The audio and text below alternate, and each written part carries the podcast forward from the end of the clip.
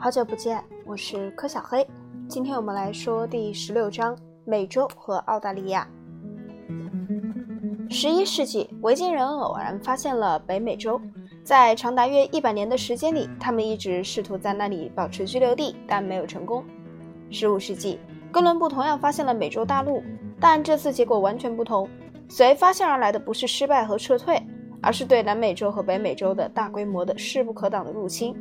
这一对比反映了这五百年间欧洲势力和活力的增长程度。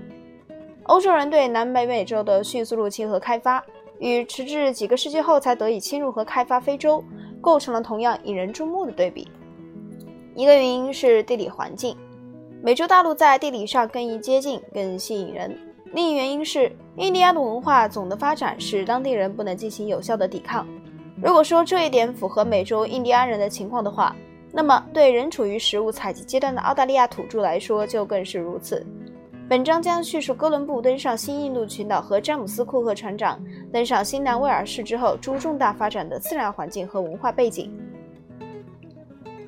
同非洲相反，南北美洲向欧洲移民彻底开放，这里没有阻碍接近海岸的沙洲。这一章是陆地和人民。南北美洲巨齿形海岸线上可利用的港口比非洲平直海岸线上的港口要多得多。此外，南北美洲拥有发达、相对来说没有什么障碍的内河航道，为进入内地提供了便利的通路。亚马孙河、拉普拉塔河、密西西比河和圣劳伦斯河气势雄伟，水流平缓。这样的河流是非洲所没有的。探险者们不久就学会了使用当地桦木独木舟。他们发现，只需携带少量物品，便能划船从大西洋顺圣劳伦斯河进入五大湖，由此南下，沿密西西比河到墨西哥湾。如果北上，沿马根仙河到北冰洋，或者西进，沿哥伦比亚河或弗雷泽河到太平洋。一般说来，南北美洲气候也比非洲气候更有吸引力。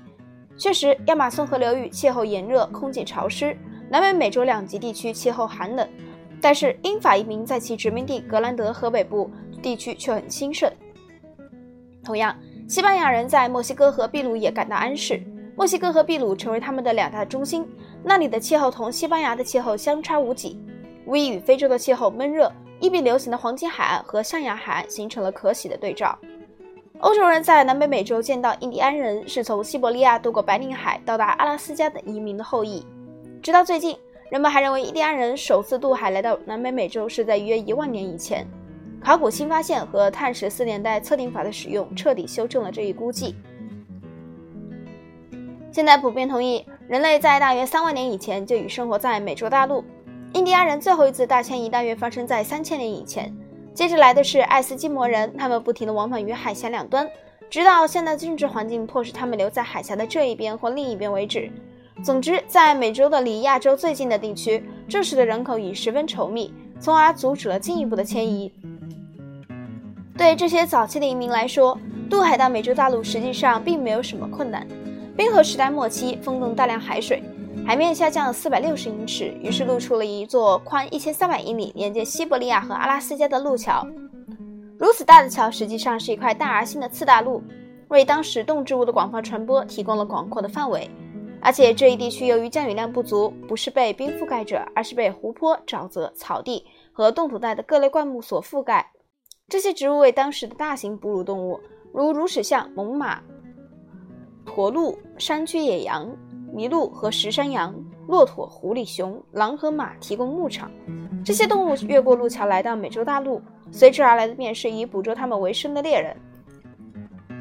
即使在气温的回升使海面增高，淹没了这块连接地之后，最终形成的海峡也很狭窄，可以在看到对岸的情况下乘粗制小船毫不费力地渡过。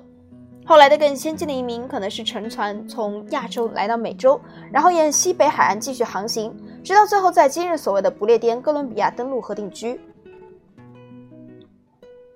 渡海来到阿拉斯加的大多数亚洲移民，越过育空高原中部冰封的山峡，继续进入北美内地。他们被促使他们移居阿拉斯加同样的力量，寻找新的狩猎场地动力和后方部落不断向前挺进压力，推动着向前迁移。分散狩猎部落不久便布满南北美洲两块大陆。种族特征而论，所有印第安人都可以归类为蒙古种人，以颧骨高凸、头发硬直粗黑、脸上身上汗毛稀疏为特征。不过，并非所有印第安人看上去都相似。生活在北美洲西北海岸的印第安人，比起美洲西南部的印第安人，脸和鼻子更为扁平，眼睛更加狭长，蒙古人似的褶缝。对这种差异有双重解释。首先，最早的移民就外貌而言，远不像蒙古种人。因为在亚洲蒙古种人，如我们今天所知道的，完全进化之前，他们便已离开东方。其次，移民到达美洲后，立刻四散开来，并以近亲繁殖的小集团在各种气候区域定居下来。因此，尽管他们都出自同一个蒙古种人大家庭，但却进化形成各种生理类型。下一次我们会讲的第二节文化，我们下次再见。